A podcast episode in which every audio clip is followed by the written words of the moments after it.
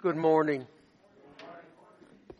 I agree with Pastor Mike that the presence of the Lord is here. And I'm glad because of what I have to share with you.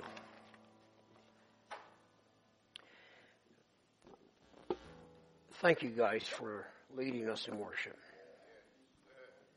Peace where there's brokenness. That really ministered to me this morning, and it deals somewhat with what we're going to be dealing with today.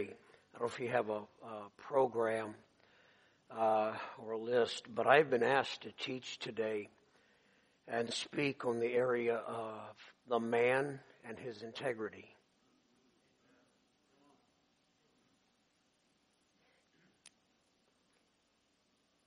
This morning, in prayer, the Holy Spirit brought back the old hymn. What can wash away my sins? Nothing but the blood of Jesus.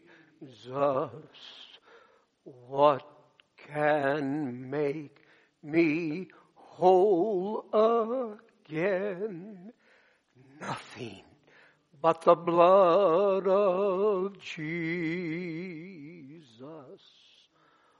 Oh, precious is the flow that makes me white as snow. No other fount I know, nothing but the blood of Jesus.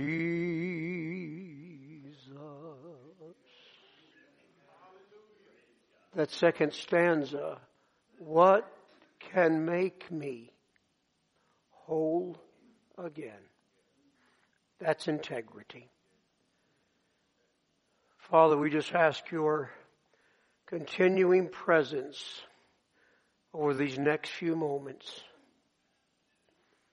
There's a stirring and a shaking inside of my spirit, man, that says that you have positioned us yet again this morning for a deep work of the Holy Spirit. So we thank you today, Holy Spirit, that you will work in our spirit man, therefore impacting our soul and our body. And we thank you for that. We pray now that the word, the power of the word, its intended purpose, will open us up and do surgery in us where surgery needs to be done. We ask you this morning to break us in the right places. Father, we're not interested in busting men this morning. We're not interested in pulling scabs off. But what we are asking this morning, Holy Spirit, would you break us in the right places that we may be whole? In Jesus' name, amen. Amen. July of 1999, I was in Canada. My father was with me, one of the men from our church, and another gentleman who had just started coming to our church. The gentleman that just started coming had, several weeks before that, had been gloriously saved in one of our services. We went up to Canada. We were going up there to go fishing, and we did. We got dropped off in the very northern part of Saskatchewan and fished all week. But before that, we were in Winnipeg, Manitoba. We were there for the Pan American Games. And we had gotten tickets early, and we were going to this event. We were going to the opening ceremony. We got to where the stadium was, and finding a place to park was nearly impossible. We drove around. We found a restaurant. And there was parking there. But it was parking for those who were eating there. The signs were up. I drove by an attendant. I rolled my window down. I was driving. And he said, you're going to eat here after the ceremonies are over, aren't you? I said, I don't know. He said, no, you didn't hear me. You're going to eat here after the ceremonies are over, aren't you? Sir, I cannot tell you that we will. Third time he said, no, I don't think you understand me. He said, you've got to eat someplace when the ceremonies are over. And he said, you're going to eat here, aren't you? And I said, I cannot tell you that we're going to eat here. Little did I realize that this man who had just gotten saved was hearing every word, because he wanted to know, what does a man of God do?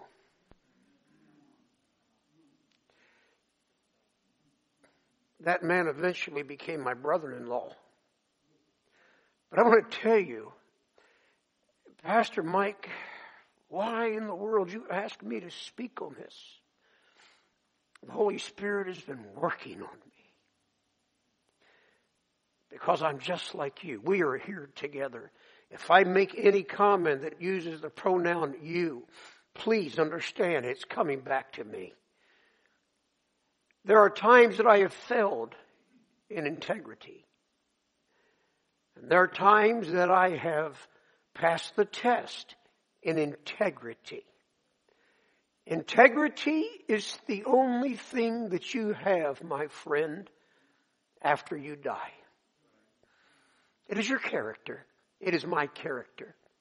I have nothing else that will be left on this earth.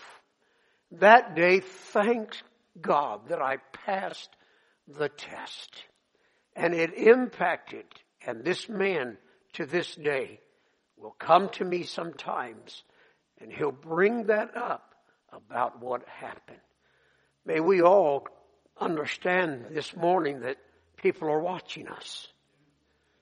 We have made a proclamation that we are kids of the King. And they want to know, how does a kid of the King operate? I want you to turn to some passages with me this morning. I believe that they're going to have them up on the screen. I asked them probably about 9:45 this morning, if they could do that. And if they have done it, blessings heaped upon them today. I also want to thank Pastor Mike for hosting this and the men of his church. Amen. I appreciate the heart, the passion of what we are experiencing. I want to thank the men, Pastor Mike and Pastor Kyle, for plowing ground last night, and fruit coming forth last night. Thank you so much. Let's go to, there's going to be several scriptures. I will be teaching this morning. I'm going to be very deliberate in what we're doing. I would encourage you to have your Bible out. I would encourage you to have a pen, a piece of paper. If you don't have a pen and a piece of paper, steal it from the guy next to you, and then we'll have an altar call later. But if you can at all possible, have a pen and a paper, or if you're recording, but somehow, because I sense that the Holy Spirit, He'll not speak to you in every point this morning, but there is a place that He is going to speak into each of our hearts this morning. And then we will have to respond to what the Holy Spirit says to us. Proverbs chapter 4, verse 23. Watch over your heart with all diligence, for from it flow the springs of life. Can we read that together? Watch over your heart with all diligence, for from it flow the springs of life. Psalms 139, verse 23 and 24. Probably one of the most known verses and prayers in the Word of God. It is the heart cry of a man who has struggled at times with his integrity. And he shows us, how do I deal with this area of my life? Let us see what David said. Search me, O God, and know my heart. Try me and know my anxieties, and see if there is any wicked way in me, and lead me in the ways everlasting. What David was asking God Almighty was this: God, I give you permission to walk the corridors of my heart. God, today, this morning, we give you permission. Walk the corridors of our heart. Can we put our hand, what we symbolically see as our heart, and can we just make that a simple prayer this morning? For if he cannot walk the corridors of my heart, I am only playing a game. And there's a time when the end of the game, the fourth quarter, has come, and the last second has ticked off, and the game is over. So let's just ask right now, Holy Spirit, I give you permission this morning in my life right now to walk the corridors of my heart.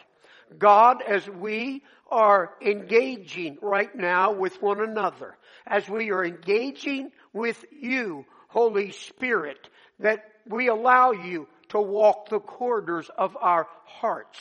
We give you permission. Right now, I give you the key to a door that I've kept locked. It's your key now. It's your room. Walk the corridors of our hearts today. And in that, as we surrender and obey, as the song says, we will walk in peace. In Jesus' name, amen. Amen. Our spiritual... Let me back up. There are times when we have to do an inner man check, and that's what we just started right there. We have to do an inner man check.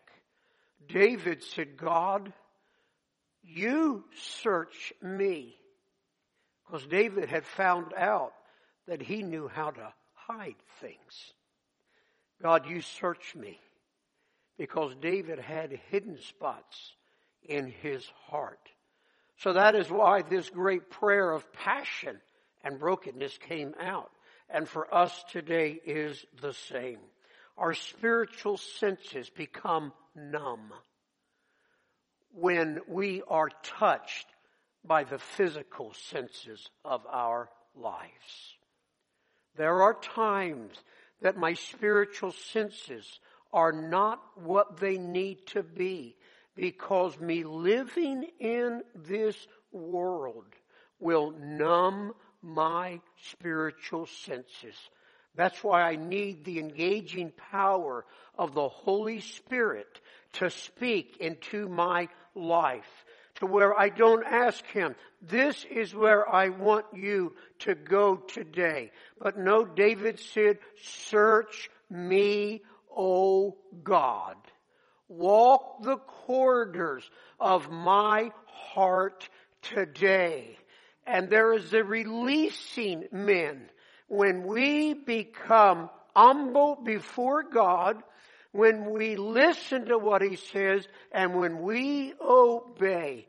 There's only one place where the power of God falls in my life, and it is when I am positioned in obedience to him.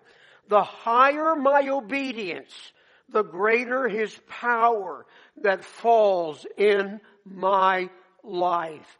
And if there's ever been a day, men, that we need the power of God in our lives, doing the supernatural, walking in His presence every moment of our waking hours and even as we sleep, it is today.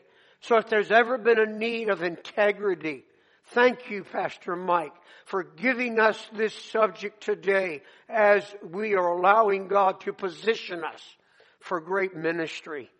So this is key in our hearts. All things, Hebrews 4:3, all things are naked and open to the eyes of Him, to whom we must give account. So today as we sit here, all things, let us say that word, all things. All things are open. All things are open. We are naked before Him. How can a young man cleanse his ways?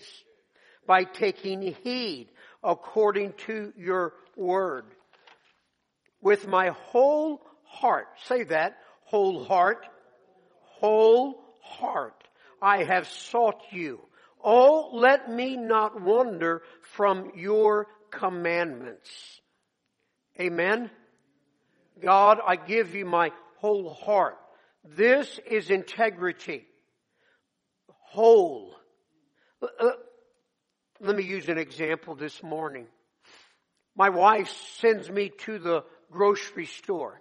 Sam, we need a pound of bologna, or we need a pound of salami. And I get in front of the deli and I take my number. And when my number is called, I look at the young lady or the man who is there and I say, I need a pound of bologna. I want the Eckrich bologna. And she goes to it and she looks in the shelf in front of her and there's not enough. Oh, there might be a small section like this, but she says, let me go get a new tube. That is a whole tube that is back in the refrigerated section. She brings it out.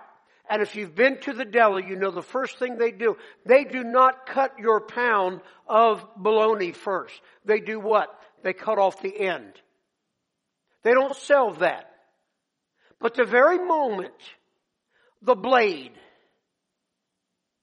hits this whole tube of bologna, it is no longer whole. Its integrity has been violated. And it is no longer considered whole. The bottle of water that I have down there. Oh, I drank from it. But if you were to get a new bottle of water, its integrity has not been broken. The seal is still there. But if you break the seal and you open that up, and you take a drink of that, that bottle is no longer whole. The integrity of it has been violated. The seal has been broken. And probably as I drink it, and I would say, Mike, would you like a drink of water? He would say, bless you, brother, but no thank you.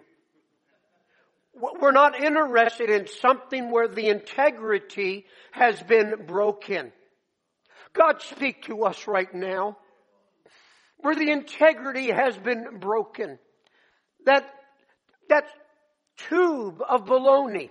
Oh, it's just the end of it. But no longer is it whole. Its integrity has been broken. A leader's character, his integrity, will never rise beyond the level of his obedience to the Holy Spirit's dealing with his life. I want to say that again to us. A leader's character. How many of us in this room today are leaders? Every hand should be up. You are a leader. You may not lead a congregation, but you lead yourself, you lead your family, You may be the leader of one. But you and I, we cannot lead beyond the level of our integrity in our hearts according to what God is working on inside of us. Let me say it in another way. The fear of God. We would say, I fear God. Do you know how we measure fear? I measure fear by how long it takes me to respond to what He has told me to do.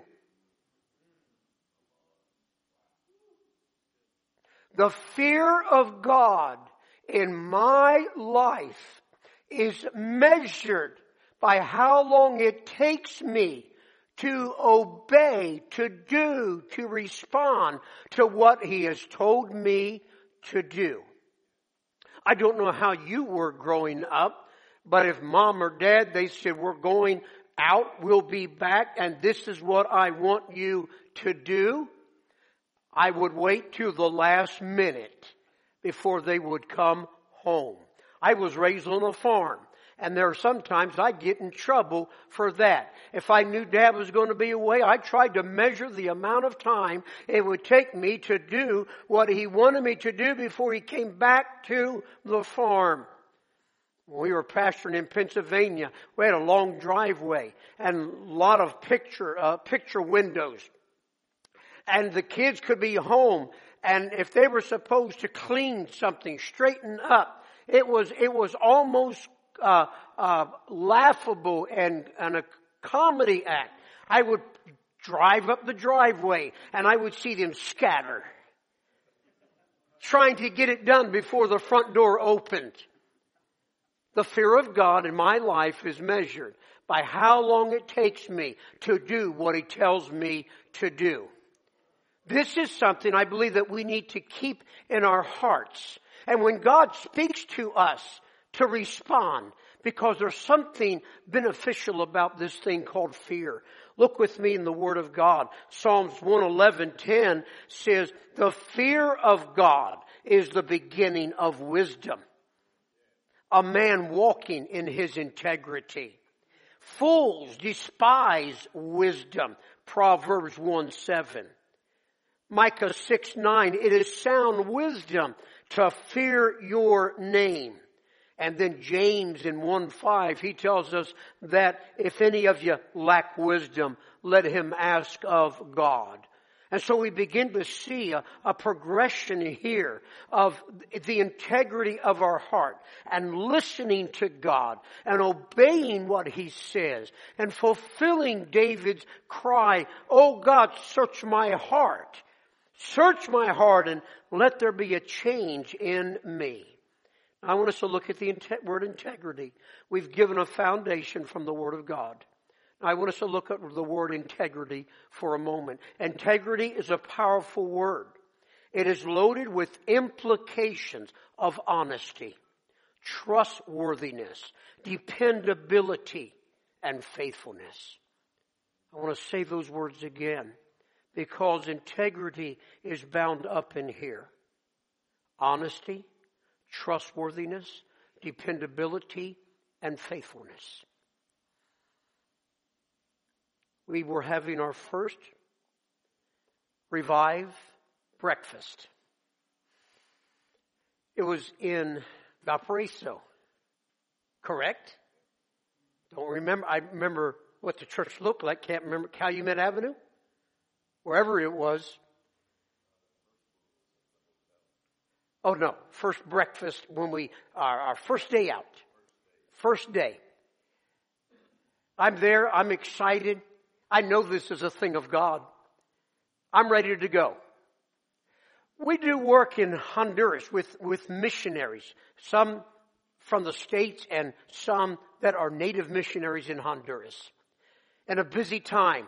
No excuse.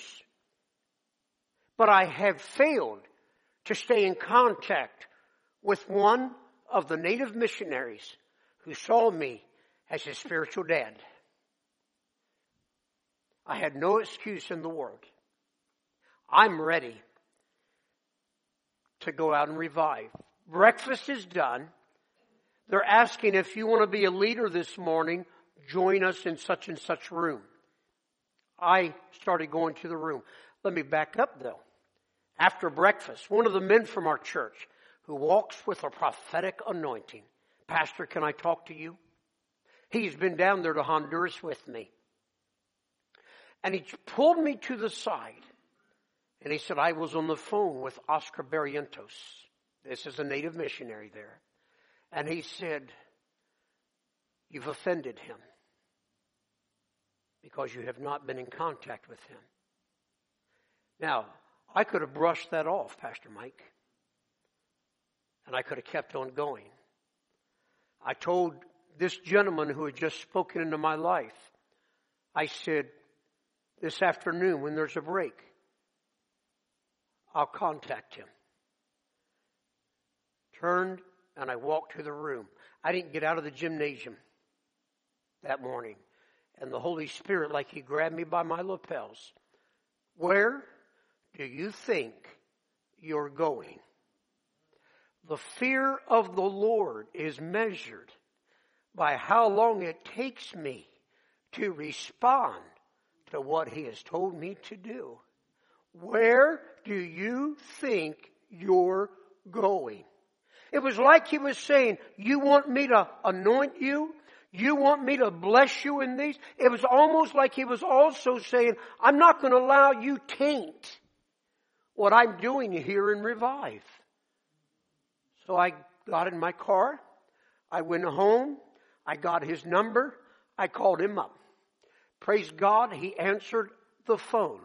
And we sat there and we talked and we cried and broken. And I apologized. And when I left that day, it was the song that we just sang. In my brokenness, there was peace.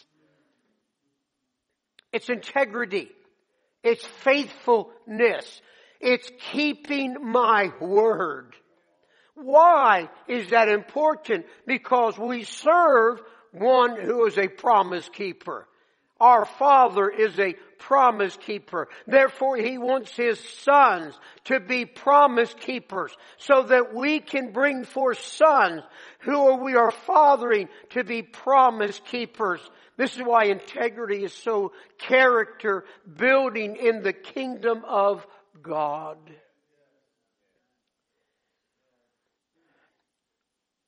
What does integrity mean?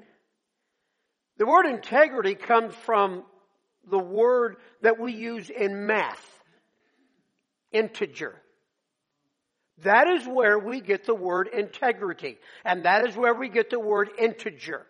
The word integer means whole, one, two, three, etc. Keep on going. An integer is not a fraction. It is a whole. And that is what the word integrity means. If you take a whole number and you take it and divide it into fractions, we have violated, and we've said this before, we have violated the integrity of that number. It is no longer what it used to be. We could say, well, we'll take one, and out of that we will make a fraction, but we'll make it a 15/16. It's close. No, it's lost its integrity. It is no longer whole again. What are you telling us, Sam? Are you saying that I'm supposed to be perfect? No, the Bible says that I'm going to worship Him and pursue having a whole heart before God Almighty. Take a load of bread, take the bottle of water, take the tube of bologna. And we can use any example in life that we want. King David prayed in Psalms 86:11. He said, teach me your way, O Lord. I will walk in your truth. Unite my heart to fear your name. God, I want to walk in your way. Teach me your way. I want to walk in your truth. Unite my heart to fear your name. I'm going to say it again. The measure of the fear of God in my life is measured by how long it takes me to do what He tells me to do. He is speaking to us right now. I have no doubt in this gathering this morning, the Holy Spirit and our dealing with integrity. We already know the Holy Spirit has revealed it. You've already cut off the tip of the baloney. You already broke the cap on the water. But God is here. What can wash away my sins? What can make me whole again? There's areas. We go back to what I said earlier. The physical senses will begin to numb the spiritual senses in my life, where the Holy Spirit can speak to me and I will ignore what He has spoken into my life. But this morning He is positioning us for power. Amen? This is why we deal with these areas. I believe this is why Pastor Mike had us address the issue today, because we need to be in position for His power to come down in our lives. All of us know of those moments when God speaks to us. Don't do that. Don't go there. Don't look at that. Don't say that. We're there. We've been there. We'll be there. Don't do this. Don't look at that. Don't go there. Don't say this. Don't think this. And we then have a choice. The choice is, I'm going to hear what God says. And when God's voice speaks to us and we don't obey, we don't listen to Him, what are we doing? We're compromising. We are compromising what God has spoken into our lives. When we give a little, when the end of the baloney tube has been cut, when we give a little, we're not whole anymore. God help me. God help me this morning. Pastor, I have cried over this. And it's not been for these men. It's been for me. When I give a little, I'm not a whole anymore. Holy Spirit. We're like David. When he stepped out on his balcony and he saw Bathsheba. The Bible says when evening came. You see, when we study the life of David, we find that was not what David normally did in the evening. But that evening, he went out on his porch. Normally, Psalms 55, 16 and 17 says, in the evening is when he called upon God. Psalms 141:2 says, in the evening, he lifted his hands up as an evening offering before God. But now he had compromised. He wasn't where the king should be at this season of the year. He was supposed to be in battle.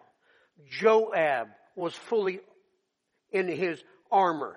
He was a soldier. He was on the battlefield. But where's King David? He's not where he should be. He had compromised.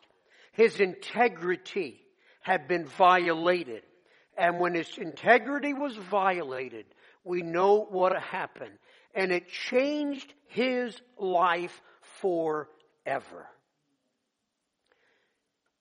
In the leisure moment of the lack of integrity of our heart, of his heart, David stepped into a moment that would change his life. Integrity in my life. It's that tube of bologna. Just a little piece has been sliced off. But it's not a whole anymore. Create within me a clean heart, O God, and restore a right spirit within me. Restore to me the joy of your salvation. That's what God does in our lives when we cry out to Him.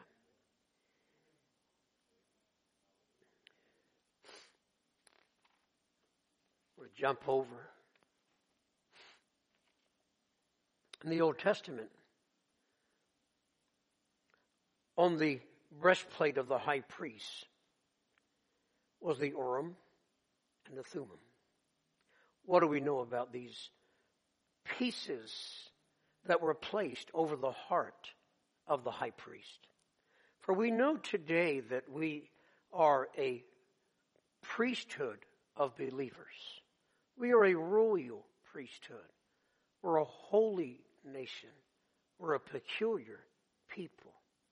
But as we go back into the Old Covenant, the Urim and the Thummim, what did they mean in the life of the high priest? The word Urim meant lights. It meant lights. David Jeremiah, in his study Bible, he talks about the Urim and the Thummim. And he says that as the high priest would go before God, that as he wore the breastplate and the articles that were there, that this is where and when and how he would hear the voice of God. It is in my integrity that I hear the voice of God. David Jeremiah says also, he said, when the lights, the Urim, the lights and the completeness, the Thummim meant completeness, our integrity over our hearts. And he said in their walk, he said that when the word came forth and it was from God, it was a rhema word. He said there would be the brightness that would glow from the Urim, that would hang over the heart of the high priest. And as I began to study that, I said, oh God, when I walk in integrity, there is a light that shines forth to other men. There is a brightness that comes forth. They can believe me. They can say, that's somebody that I want to be like. I know where they're going. I know how they live. And because of that, wherever they're going, whatever they're doing, whatever they have, that's what I want. And is that not what God has called us to do? And God has called us to be? He has called us to be light in the world. And so the completeness of this, these articles over the high priest, the light of Christ, the light of the world that we are to be, and the integrity of our hearts are such that it is a bright light that shines forth for a world to see. We have been called as priests under the leadership of the high priest, Jesus Christ. He has given us the breastplate of righteousness, a heart covering that will signal right and wrong. The breastplate of righteousness. And we are commanded, we are ordered from Paul the Apostle, put on the breastplate of righteousness. The breastplate of righteousness in my life is the signal for me of right and wrong. Cutting off a little piece to violate the wholeness. A signal of right and wrong in my life. What is interesting to me, and we're going to come to a close, the New Testament, as I was looking at this, the New Testament equivalent of the Thummim, which means complete, is the Greek word, the Aramaic word in the New Testament, and it is the word peace. Oh, it's not an accident that these men sang that song this morning. In my brokenness and me wanting you, God, to challenge me in my integrity, there is peace. Completeness in the Old Covenant. But he said, no, when you walk in that integrity in the New Covenant, he said, you walk a life of peace. Are any of you there with me this morning? I tell you what, when I was a kid and I did something that was wrong, I'm embarrassed to tell you, but thank God it's under the blood. But when I was a kid, there were things. I remember stealing a rabbit. Now you're talking about somebody stupid. Who wants to get in trouble for stealing a rabbit? I stole it from one of the farmer's barns that was 3 fields over from us and walked across the barn. The only bad thing is the farmer's wife saw a couple of us kids leaving their barn with these rabbits. And guess what? Even at, 8, 9, 10 years old, I was scared to death. There was no peace in my heart. There are times when we have taken a fraction off of the integrity of our life, and we are in turmoil. There's peace is not there. But the New Testament lets us know where there is integrity in my heart, the Bible says that peace will be there in my life. Can you say amen to that? Let's end by saying the blessings. We've talked about the challenge of integrity. We've talked about what integrity is. But I want us to end by looking at the blessings of integrity in a man's life. Proverbs 20 verse 7. And I think Pastor Mike dealing with fathers last night. Proverbs 20 verse 7 says, a righteous man who walks in integrity, blessed are his sons after him. Oh, a righteous man who walks in integrity, blessed are his sons after him. And that is that not what we are here for today? To position ourselves to be spiritual fathers who will produce spiritual sons, who will become fathers who will produce spiritual sons. My wife and I are at the place now in our lives where we have raised our children, 4 sons, 1 daughter. And we have raised them perfect? Oh, absolutely not. Where we pastored in Pennsylvania is where we raised them for those prominent years in their teenagers. And upstairs there was on the landing, that's where I would sit with them after I had rebuked or corrected them too harshly. And the Holy Spirit would say, I don't treat you like that. And then I'd get that son or my daughter, and we'd go up there on the landing of the upstairs deck, and we would sit there and we would talk and we would cry together, and then we would pray. Guess where the most worn out patch of carpet was?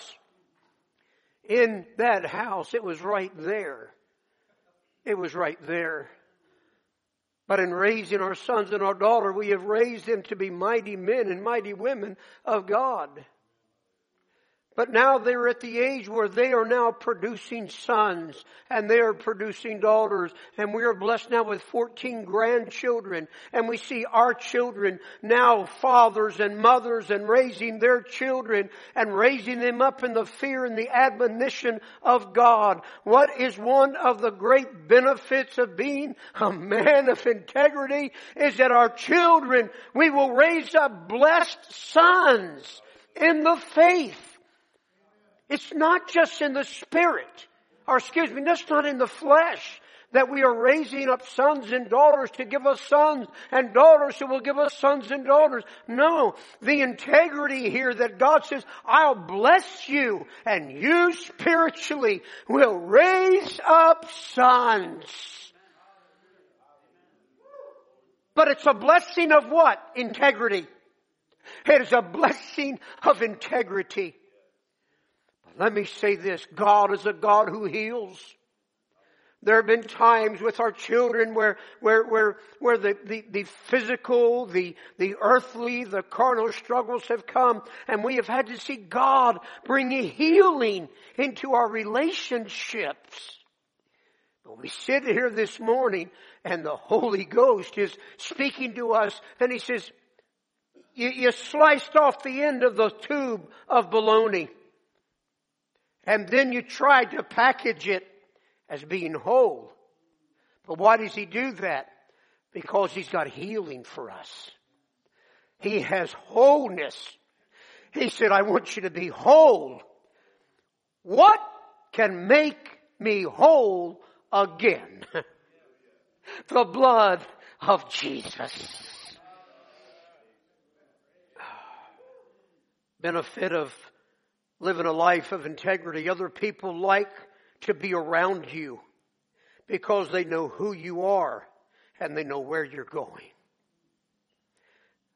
A man of integrity will attract men who are hungry to live that type of life. Another benefit is you stand on solid ground. It's the end of the Sermon on the Mount. The storms of life come, but the house on solid ground stood. We stand on solid ground as men of integrity. Our greatest legacy is our integrity, because it will last from generation to generation. Being a man of integrity protects and shoots forth what will be said about us from generation to generation. Your money will be divided up. Your job will be given to someone else. Your trophies will be put in the trash. But my integrity, your integrity, will be translated into the lives of the people around you and then into the next generation. Bow your heads with me. Oh, Holy Spirit, I come to you like David. Search me, O God.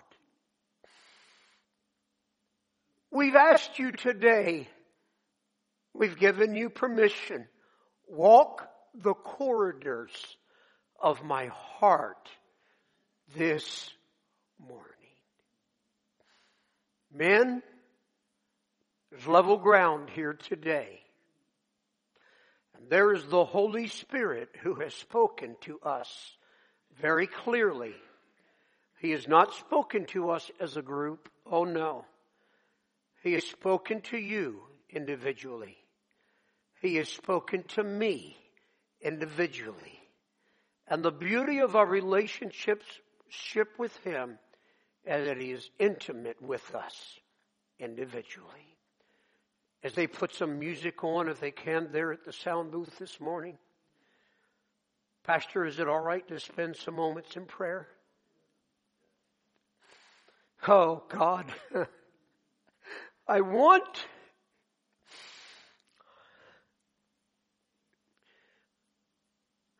to bring forth sons. I want to bring forth sons.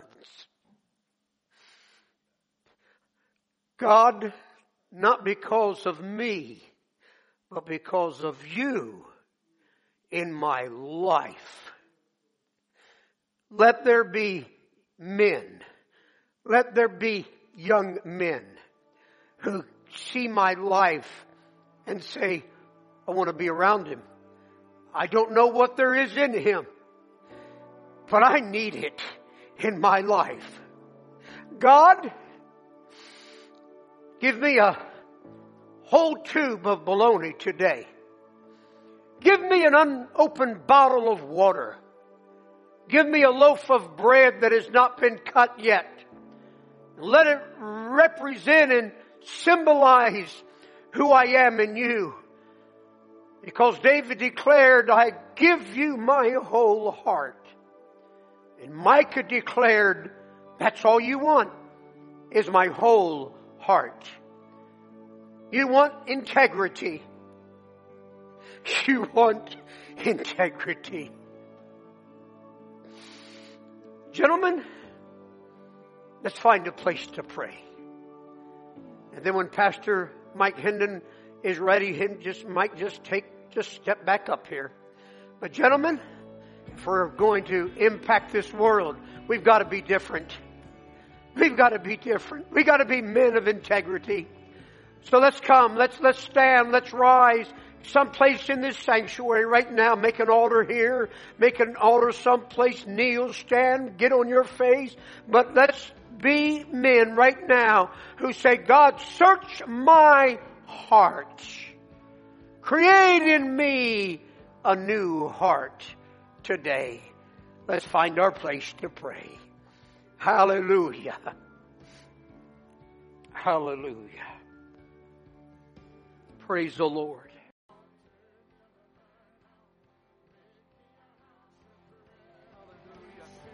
Amen. There comes that time as we have cried out to God that we then, after realizing God has heard my prayer, what has made me whole again?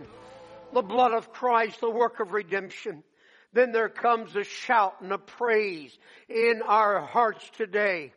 And so I want you now to just begin to thank God.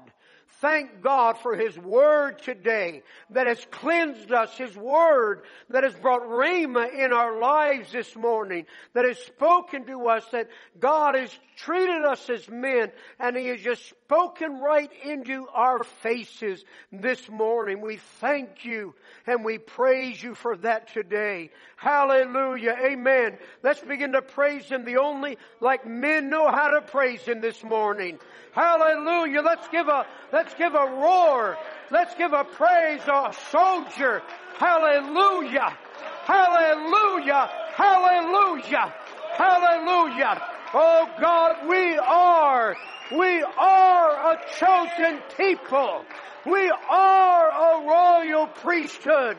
We are called out of You today. Hallelujah. Hallelujah. Hallelujah. Hallelujah. Hallelujah. Just go and stand with me for a moment this morning. Might make it a little easier for what we need to do now. There have been times in my life, there are areas in a man's life that I am convinced that you cannot get victory over by being a lone ranger. It can't happen. There are times that we need men to lay hands upon us. There are times that we need to come into agreement with one another. You are here today. And there's an area in your life that you come back and you come back and you come back. But it just seems like you keep cutting the end of that baloney off. And the integrity is violated. And then you go before God. But this morning, I believe that God just might have a delivery and a freedom for somebody in this room this morning. And I asked Pastor Mike permission to do this now. If you're here today and you say, I need men to pray with me this morning. We're not asking you to expose. We're not asking for you to be embarrassed. No, we just come as men. There was a time in my life I was so hungry for God. It was before we came here in the summer of 1997, Pastor Mike. We were in a convention, a camp meeting, and I told my wife, I said, don't be afraid. Don't be alarmed. I don't care what the night speaker gives an altar call for. I'm going to the altar. I said, if it gives an altar call for homosexuals, I'm going to the altar. If it gives an altar call for drunks and drug addicts, I'm going to the altar. It wasn't about that. It was about God and I was hungry for Him. I wasn't worried one bit about what other preachers or anybody else or even members of my church, when they saw a pastor go down, when he gave the altar call for alcoholics. I was hungry for God. There are times in our life we throw everything to the side because God has spoken to us and we fear God. So we don't wait. We respond to Him right then. We respond to Him. If you're here today and you just say, Can some of the guys lay hands on me? Can some of the guys just pray for me this morning? Because that's really what I came here for there to be a change in my life, for me to be challenged up in my walk in Christ. If you're here, I want you to step down because we want to pray with you. We want to pray with you right now. Hallelujah. Hallelujah. Hallelujah.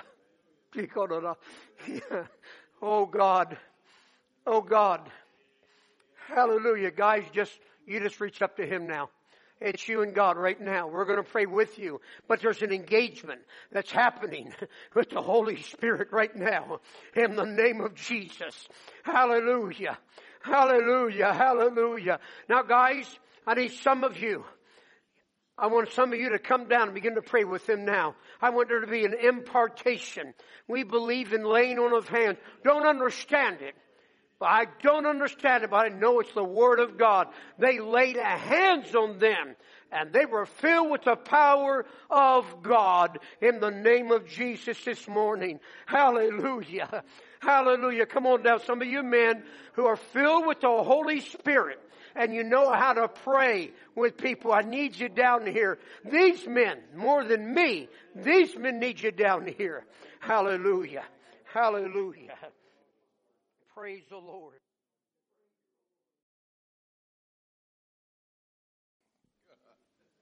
So I asked them, I said, what do you think man's biggest struggle is as a man? So here it is. I think one of the biggest struggles of a man is most men suffer from low self-esteem. That's why men are always searching. God put us in us to search and look. And if you don't have, if a man doesn't have a strong man in his life, or if a man has the wrong man in his life, he'll gravitate toward whatever one is dominant or pertinent in his life. I grew up without a father. I remember my father. My father died when I was real young, but I can remember him. And one thing I remember about my father was every time he came in from work, he brought my sister and I something. I mean, whether it was jelly beans or toy or, and he died when I was real young, but I remember that. And that made an impact in my life. So I have sons, and I always try to spend time with them and share with them and let them know that I love them. And my sons are grown now. They're scattered all over everywhere. But we don't see each other all the time, but we talk. But getting back to the low self-esteem, see, it's the devil's job to keep us from walking in the anointing that God has for us. And until we understand that, see, we know Adam got kicked out the garden. But Adam lost more than just the garden. Adam lost his identity. And ever since then, men have been battling with identity. And what happens is, just like I was telling the guys, the society or the world, we buy into the world system, and the world system tells you you'll never measure up. And the reason why the world system is flawed is because it's always changing. First they tell you, oh, you need a high school diploma. Then you got high school. Oh, now you need college. Then you get a college degree. Oh, now you need a master's. Oh, now you need a... The world system is always changing. And if a man doesn't understand who he is, he'll fall into the trap of trying to measure up to the world system.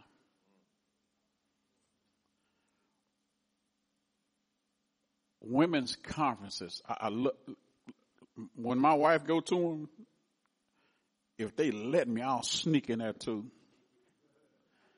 Because women are free. One thing I didn't understand it for a long time, but when women go through stuff, they'll pick up the phone and say, girl, let me tell you. See, that's that freedom. See, a man say, hey, look, bro, let me tell you, like, man, because we've been taught to be, I'll handle it myself. And that's some of the problem. We need brothers that we can rely on.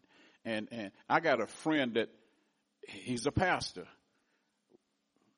He'll just call me and say, Pastor Ed, I need you to pray for me. I don't need to know what for. But the fact of the matter is he called me and I prayed for him. And what I pray, I don't even know what's going on with him. All I say, Father, whatever it is, you're more than well able. You see what I'm saying? And men don't have that. Women do. That's why they get free. Men we have to be broken. And there's a fear in being broken, because when you're broken, you have to take off the mask. And you have to be seen for who you really are. I'm going to give you a little bit of my testimony later. I'm not going to do it now. And you understand what I'm saying. Amen. I'm just going to touch on that as well, because we just had a little 2-minute conversation up here. Pastor Mike asked us that. And insecurity is really where it's at. Men are more insecure than women. We don't act like it. We don't show it, but we are. And, when you start thinking about that, you start wondering, why is it? Why are women so secure? Well, there's a lot of different factors involved there, but really when the one thing that God kind of showed me just here a few moments ago is women are more secure because they understand where their covering is. Whether they're married or whether they have a dad, they've got that covering to where they can lock arms with their husband or with their dad or somebody in their lives, and they get that security. They get that security from them. But men, we tend to be more insecure because we're not really locked in with the Lord like we need to be. We're not sure about that covering. Is God going to provide? Is He going to be there for me? Is He going to hold me up when I feel like I'm going to fall? It's time for men to rise up and lock in with the Lord. We can't fly solo anymore. I like that. Somebody's been talking about that. We just can't continue to fly the way we've been flying. We can't continue to go the way we've been going. We've got to lock in with the Lord. And to do that means, just like Pastor Ed was saying, we've got to lock in with our brothers in Christ and realize we've got each other's back. And if that means we've got to be able to bear our heart to someone, then we need to do that. But our covering is the Lord. Our security comes from Him. Isn't that what the Apostle Paul said? My confidence is in Christ and in Him alone. I don't need anything else. All I need to know is that my confidence lies in Christ. So, men, if I can encourage you to do one thing, pour yourself into His presence. Pour yourself into prayer. Pour yourself into knowing not only who Christ is, but who you are in Christ. And you know what? That feeling of insecurity that we hide deep down, and I say we because we all do it, that we hide deep down inside of us, is just going to wash away because of the blood of Christ.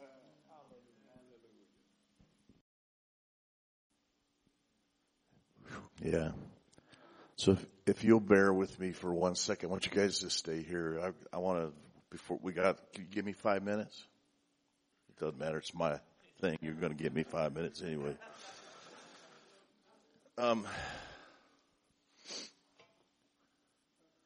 So Pastor Ed, would you stand right there? I'm just going to illustrate.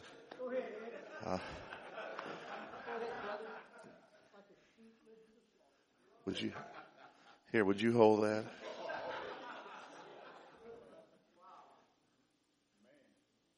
So, we're in the whole call to the wall thing was out of Nehemiah. It's in Nehemiah chapter 4 where he talks about, Nehemiah called men to go to the wall and fight for their families, fight for your marriage, fight for your children, like fight for you. And if I could, I would have put some blood on that sword but nobody wanted to donate. So, because I know it's clean, it's nice looking, but you know, you got to think about this. They were in a time where when they went to the wall, it says that every man had a sword in one hand because he had to fight off the enemies, Sanballat, to buy all the enemies of Israel. And he had to hold a sword in one hand, and then in the other hand, it says he held a trowel. And notice this trowel's used. I've used this trowel. It's an old work trowel. It hadn't been used for a long time, but it's dirty because it's been used. And in that, with that trowel, you see, with this hand they built, and with this hand they defended and fought off their enemies. You got it? All right. So I'm gonna try something here. I've never done this. I'm going to take this from you because you fought a good fight. But this is really heavy. Now I want you one hand, hold this straight out. And this is all, you know, this is about 10 pounds. This is probably a pound. It's not that heavy. This trowel, you know, is a tool. It's what you put in your hand. I've laid thousands of brick and block with that trowel. I took that trowel to Venezuela and did some mission work with it. And the trowel is worked and built on some houses and laid stone with it. And you know, it's built things that are useful, things that are practical, things that are needful. It's provided shelter. Its trials made me money. You know, it was a skill I learned as a 18-year-old and went to work for a bricklayer, and I was a laborer, and all I did was throw mud and stock scaffold, and it was hard. It was where I learned the work, because I worked for a maniac. No, I'm serious. This guy was he was crazy. And from in the morning, 7:30 in the morning to 4:30 in the afternoon with a 30-minute break for lunch, I learned that you didn't stop. And he was a screamer and he was a yeller. And then as I worked my way through, I learned how to work. I didn't like him. And what made it really bad is he was my brother-in-law. I grew to despise him because he was a mean son of a gun. And no matter how hard I worked, it never said, "Hey, good job today." But he taught me what work was. Taught me the satisfaction of that.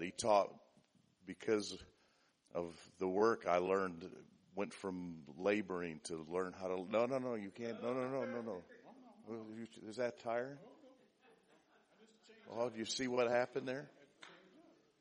See, that's only like a pound.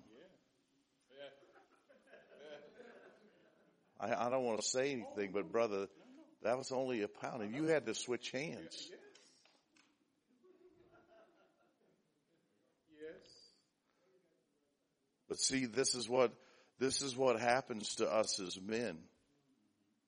You set out on a mission to become a man of God.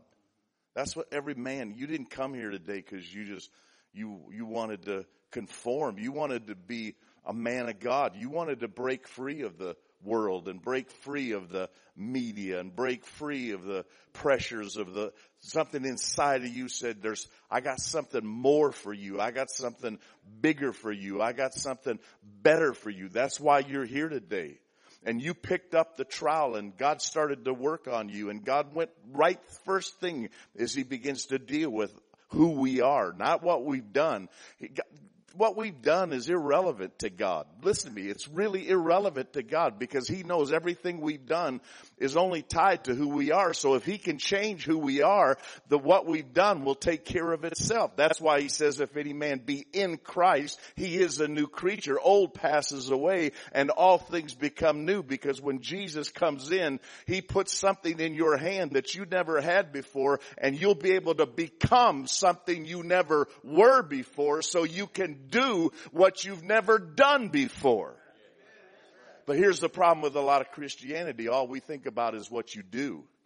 But if you don't fix the who, the do is irrelevant, because it doesn't matter how much you do. If you don't come up to the who Jesus is, what you do will not save you.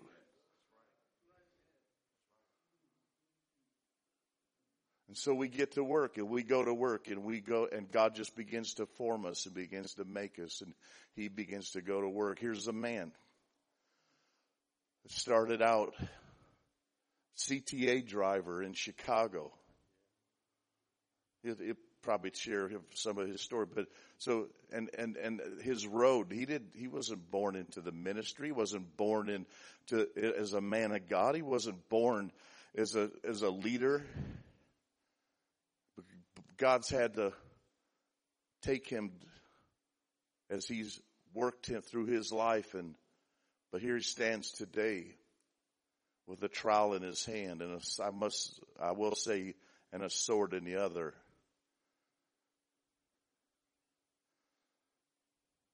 Because you've had some battles to fight, haven't you?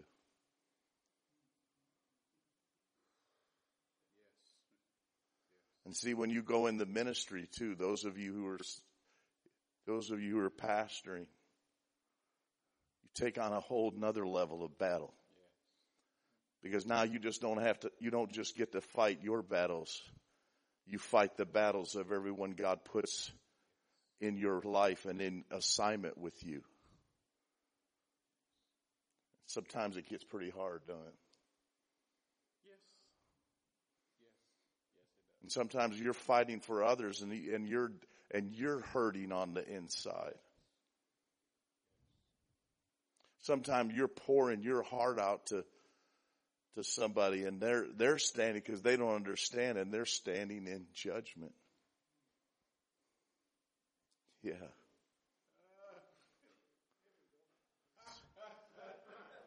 See why.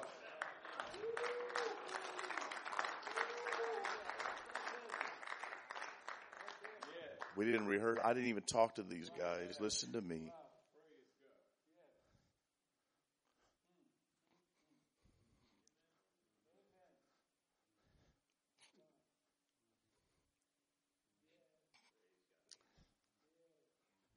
Moses was the greatest man in the Old Testament, I believe. He was a prophet. He led almost 2 million people through a wilderness and up to the promised land. Stood before the most powerful man on the earth and proclaimed the word of the Lord. But he couldn't go into the promised land, could he? He didn't go in.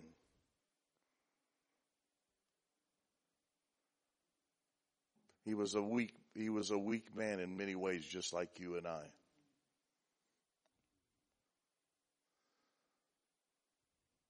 See, a lot of you feel like I could never do anything, man.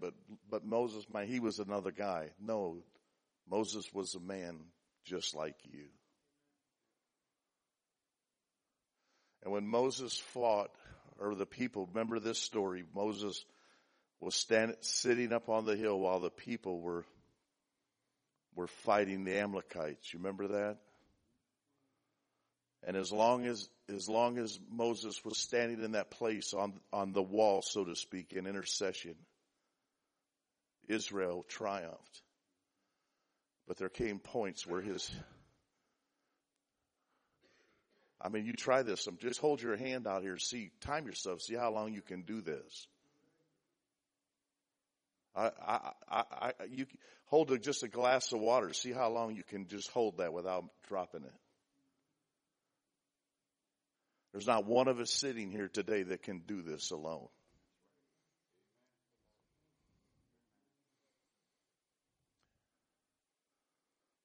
James 5:16 says this. This is the famous verse. Elijah was a man of like passions, and I think the end of it says the effectual fervent prayer of a righteous man availeth much. How many of you know that verse? You know what's before that? Confess your faults, your weaknesses, your struggles to one another. And pray for one another that you may be healed.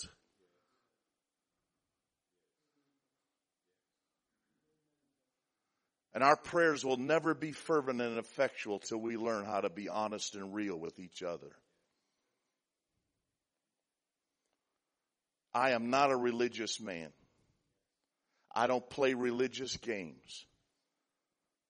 I tell you as a pastor, I struggle with the same things that you do. And the only thing that gets me through is that I have people that come alongside of me. Because I could not do this without somebody holding my arms up. And what makes you think you can do this without somebody holding you up? And you need to come out of hiding.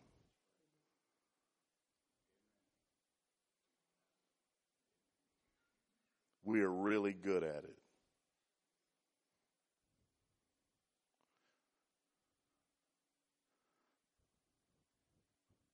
Now this picture right here is with the church. This is the church right here.